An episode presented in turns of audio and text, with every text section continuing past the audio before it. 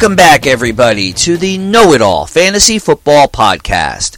I am your host, Jerry the Fantasy Football Know It All. Hit me up on Twitter at FF Know It All, or you can email the show directly, Know It All Fantasy Football at gmail.com. Glad to have you guys aboard for the show. As always, thank you for tuning in. Today we're going to recap the League of Goons draft that was held last night. Now you might remember my original intention was to record from the Cigar Club last night during the draft and provide uh, analysis during each pick. But while I was there, the turnout was quite a bit more than what I expected and I, I, got to interacting with the guests and rather than be glued to a microphone the entire time and not be able to interact with with those who came out to be a part of it we decided to do the draft kind of as a group. Uh, obviously, I made the picks myself, but we discussed it. We had some fun, and um, I made the decision to do the recap show today instead. So here we are. We're going to do it today, and uh, I'll take you through each round just like I would have done if it was a live draft. And I will tell you what was going through my mind, what was talked about. It won't be any different. That said, I have every intention of broadcasting live on location next year in Connecticut with the guys as we do the draft, but that is something that we can talk about another time. Now, before we look at the draft, I do want to tell you about today's sponsor, and that is Bove Design. If you guys run a business, you might have a website set up that is not updated, or you might not even have one set up at all. That's where the folks at Bove Design come into play. Rob and Company have all the tools that you need to be successful. So make sure you check them out on Instagram at bove.design. That's B-O-V-E dot design. Let Rob know what you're looking for, whether it is a full website from scratch, tweaks to your old, uh, outdated website, little patches here and there, uh, things he could do for you. He can also uh, provide you with logos. He does the one for the show here. So make sure you reach out to him and see what he can do for you. Remember, that's on Instagram, Bove Design. B-O-V-E dot design on Instagram. You and your business will be happy that you did. Well, again, it was great to see everyone out at the lounge last night. A shout out to Gerald, Mike, Mitch, and of course Joel, the host there at Charlotte Cigar Culture. He's there all the time. If you guys like cigars and you're in the Charlotte area, please give them a visit. Plus, there was a surprise appearance by my good friend Marie and her husband Z. I did not expect to see them last night either, so it was uh, it, it was quite the surprise. So it was good hanging out with everybody. I had a blast, smoked some great cigars, had a couple of brews, just a good time overall. But now we gotta we'll cover the good stuff, I guess. Um, you guys know I had the fifth pick in the draft last night, full point PPR, which gives one point per reception, and it is also a six point per passing touchdown league, so that gives less of an advantage uh, to the running quarterback over the pocket passer. It kind of evens, levels the, the, gap a little bit because six point per rushing touchdown in, in leagues like that, your Jalen Hurtses of the world, Lamar Jacksons become a lot more valuable. This kind of bridges the gap because those two quarterbacks are going to be uh, arguably or, or, whatever, they're going to be close to top five, uh, at least top eight, because of their running prowess. So um, that's the layout of the league. I was targeting two players from the fifth spot. Number one was Justin Jefferson. Number two was Dalvin Cook. Not in any order. I was kind of going back and forth. Really wasn't sure which way I wanted to go. Um, it's a, again in a PPR league, a, a receiver is valuable, but Dalvin Cook is a three down back, should be catching a lot of passes. I did not get the chance to decide because after Jonathan Taylor went at number one, which surprised absolutely nobody, uh, the second pick was Justin Jefferson. Now, that is less a shock when you realize that it was a Vikings fan, Michael Steinberg, that made that uh, selection. So, um, that means I had to hope that Dalvin Cook fell to me. I still had some other choices there. I would have had to pivot if he didn't. Uh, Austin Ekeler went at number three. Cooper Kupp went at number four. So now I was faced with not a dilemma, but a decision. I could go with Cook, which I was going to do from the beginning, but Christian McCaffrey had slid down to five. Do I believe that Christian McCaffrey is going to be the guy he was two seasons ago? I do not. Do I think he's a top five running back? I do. So I had to look at it from a security standpoint. I had something in place, a plan in place with Cook that I didn't have with CMC. So I went with my uh, my initial plan, and I just stayed on brand with Dalvin Cook. So I passed on Christian McCaffrey. Uh, you know, I spoke it. Uh, I talked about it with the group too, and uh, it was G that said to me, and he's a Panther fan through and through. He said he wouldn't take McCaffrey. So I took that for what it was worth, went with Dalvin Cook. That started a run of running backs with CMC going right after that. Najee Harris, then DeAndre Swift, much to the displeasure of Chris Henderson, who he had in his sights as the guy that he was going to take. And then after Rob Bove snagged Derrick Henry, Henderson ended up with Joe Mixon. I honestly like Joe Mixon a lot. I cannot fault anybody for those picks. All good picks in the first round. Ja'Marr Chase went next, and then Alvin Kamara closed out round one. Ja'Marr Chase is probably the only one I would not have taken at the end of round one, and I don't believe I would have taken Cooper Kupp in round one either. The rest of those guys I would have taken depending on where I fell in the draft. After selecting Cook, I said, okay, maybe I can pair him with another top running back. That was really what I was trying to do. My sights were set on Aaron Jones, Saquon Barkley, but they were gobbled up before my turn. Kyle Pitts was the first uh, tight end taken at the uh, 205 spot, and uh, Mark Andrews was picked a few uh, was taken a few picks later. So now we had two tight ends gone by the middle of the second round. Way too early for for me. Uh, I, I, like those tight ends. I love Pitts, but not in the second round. So my turn came up, and with Aaron Jones and Barkley being gone, I was looking at Leonard Fournette or Nick Chubb. I like both of those guys as a second running back, but in looking at what was on the board, and I say this all the time, if somebody drops to you that you unexpect that you do not expect, and you like this player a lot, take them. Worry about the rest of your. Don't build a roster. Build a team. And CeeDee Lamb was there. You guys know I love CeeDee Lamb. I, I think he has the potential to be not only a top three guy, but the, the number one overall.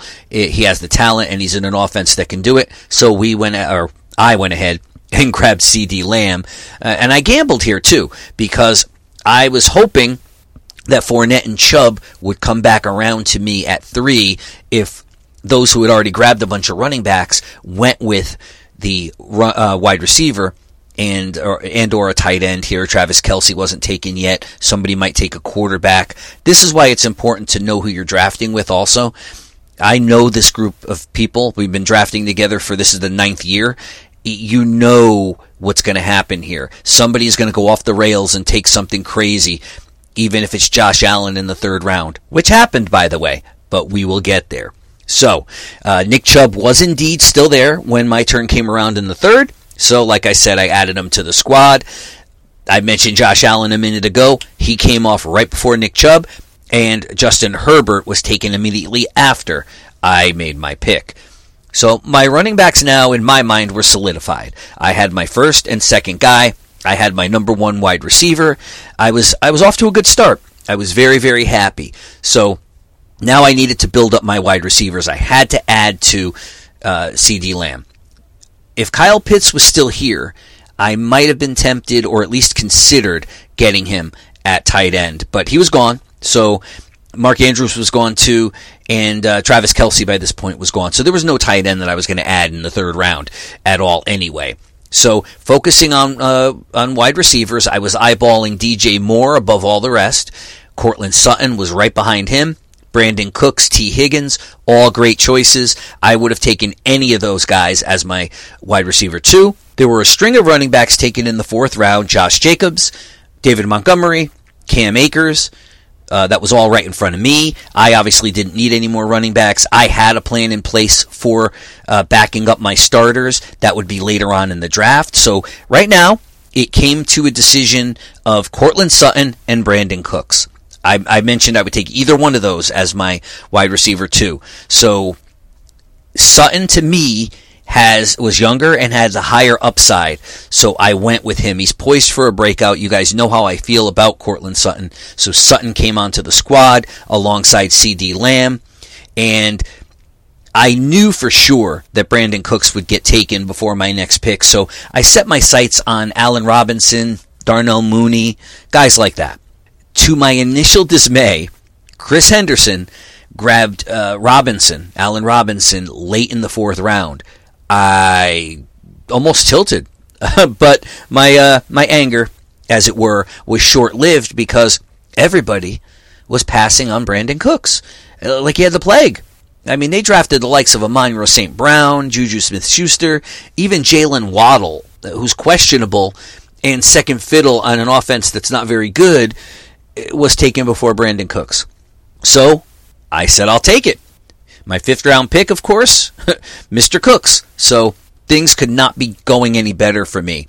I had two top flight running backs in my mind and three guys that I had been targeting in every single draft. Didn't think I'd get Lamb. Certainly didn't think I'd get uh, Sutton and Cooks as they were so close together. I was pretty pumped at this point. It was in the sixth round, though, I started thinking, okay, maybe I can scoop up a tight end. I filtered by the position. There were still a bunch of good options.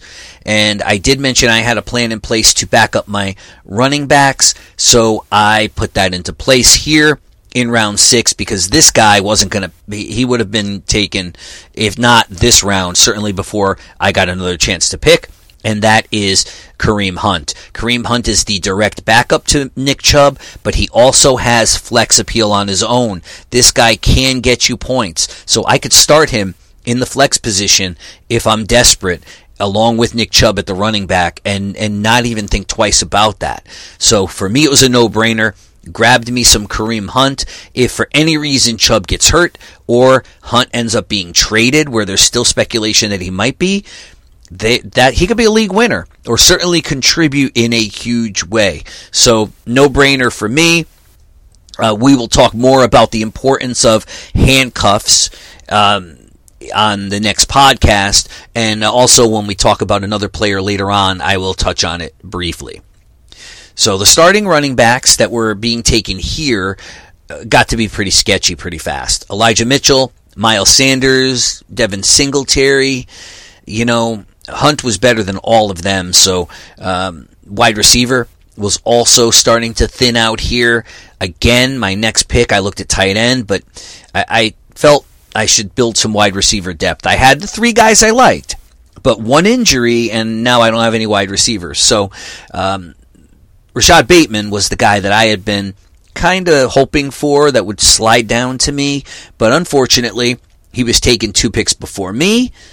But there was still a guy available on the board that in his last six games in 2021 was on pace for 93 catches, 1,300 yards, and 14 touchdowns. And with Joe Flacco starting the year as the QB for the Jets, I'm intrigued at the possibility of a breakout season for Elijah Moore. So I did put him on the bench alongside Kareem Hunt. Um, I talk all the time about building depth at wide receiver and running back. That's how you win championships. Again, we'll talk more about that during the week, but just to drive the point home, you don't need to be reaching for a quarterback here. Josh Allen and Justin Herbert in the third round. I'm never doing that kind of stuff, and I'm certainly not taking Kyle Pitts in the second round it just it thins out your team in those spots that uh, you know I don't want to harp on it too much now because we will cover it, but just to drive the point home, just don't do it. Don't do it for your own peace of mind. More tight ends came off the board. Uh, Chris Henderson and I had a running joke about Dallas Goedert. We neither of us wanted him, but we ended up getting him in, in a lot of these drafts. So uh, the mock drafts we were doing. But he ended up taking him. He texted me beforehand and said I wasn't going to like his pick. I thought it was funny. And TJ Hockenson also went off the board. Now, at this point, I felt I needed more running backs, so I activated the second part of my backup plan here in round eight, and round eight was my target for this the entire time. It's early for most people, but not for me. I took Alexander Mattison. He is perhaps the best handcuff in all of football. You know, maybe with uh, uh, Tony Pollard might have something to say about that, and a couple of the other guys. But uh, Mattison to me is solid. Uh, every time Dalvin Cook has missed time, Mattison was a third down back for the Minnesota Vikings, and he put up excellent numbers. Looks crisp, looks good. I love to have him as the backup to my man Cook. Um, I did that. I did still need uh, a, body as bye week filler. Um, obviously, if I have four running backs, two from each team, I'm going to need to fill byes on two different weeks. But in all honesty, that wasn't a primary concern. As long as I had a backup running back that can uh, ascend to the number one spot in case of an injury, that to me is much more important than a bye week. A bye week filler you'll get, pick somebody up off the scrap heap if you have to, a pass catching running back for one week, and you're good to go. I would get that later. Uh, again, I was assured a running back one in case of injury. To me, that made all the difference in the world. The targets I had in mind for this bye week running back were uh, guys like Rashad Penny, Damian Harris, guys like that. Dameon Pierce, even, but Pierce and Penny were grabbed. Uh, they were not there when it came around to my turn, so I had to go with Damian Harris. Fine. I hate taking running backs uh, from New England, but he does have a decent chance of at least a 50% timeshare. So, okay, you know, if he gets me 10 points in a given week when I have to put him on my roster or in the starting lineup, I guess I could deal with that. So now we are here at the end of round nine and I have only drafted running backs and wide receivers. My favorite strategy was in full effect. Uh, in fact, I considered at this point not even taking a quarterback until the end of the draft. And the guy I had in mind for that was Davis Mills. Now that didn't happen. I ended up getting somebody else, but yes, the neck himself, as my friend G calls him. I was absolutely I like David Davis Mills a lot, but a guy that fell to me in round 11 we'll talk about in a bit is is who I took as my quarterback. But again, it, it's not important to take a QB or a tight end this early. I did start to notice with Zach Ertz, Hunter Henry, and Mike Gesicki being scooped up in round 10 that we I, I, I really needed to get my guy because my guy was coming up on um, to be the top tight end and this group here they like to take backup tight ends almost all the teams do. So I figured this guy would be taken, and that's Cole Kmet of the Bears. Look, I don't like the Bears offense. You know that. I'm not a Justin Fields guy. But he's got to throw to somebody, and Kmet has a chance, a legit chance, to be the second guy on the team in targets. And in a PPR league, I'll take that every time. He scored yesterday in their final preseason game. That's a good sign. I'll I'll take it. And um, uh, you know, throw him on my bench and have a tight end. So now, looking at what was left, coming around in round 11, I spoke about this in a minute. There were slim pickings at wide receiver and running back. It was ugly. And when I tell you ugly, these are guys that I wouldn't start even in a pinch. And it just wasn't appealing to me at all. So I turned around and I looked at quarterback. Let me filter real quick. I said, I already had five RBs, so I was good there. Yes, I could use another wide receiver, but there were guys that I felt I can get later on. So in looking at quarterback, there were a trio of guys that were still there. And when I tell you their names, you might be surprised. Aaron Rodgers, Dak Prescott, and Matthew Stafford. Okay, I'll take any of those three. So what I did was I just kind of looked at the situation and decided that Dak Prescott had the most upside here. Rodgers is fantastic. Don't get me wrong, but he his uh, lack of good wide receivers, playmaking wide receivers, scares me. His tight end is not good. Robert Tonyan's not not good. Yeah, he has Aaron Jones and he has AJ Dillon. I like that. They could be especially in that division, a ground and pound team. They play the Lions twice and the Bears twice. They don't need a lot of uh, uh, they don't need a lot of points to beat those teams. So the Packers could end up being a ground and pound, even with Rodgers there. Prescott, he can throw the ball 600 times in any given year. So, uh, and uh, as far as Stafford goes, his elbow is concerning to me. It really is. He's had back and neck problems in the past, and yeah, he's played through a lot of it but he hasn't been as effective. I don't see him repeating last year either, even with Allen Robinson on board. So the decision was made for Dak Prescott to be the captain of my offense um, at quarterback. So after 11 rounds, in all honesty, my team looked pretty good. I had Dak at quarterback, Dalvin Cook and Nick Chubb at uh, at running back with Hunt, Mattison, and Harris on the bench.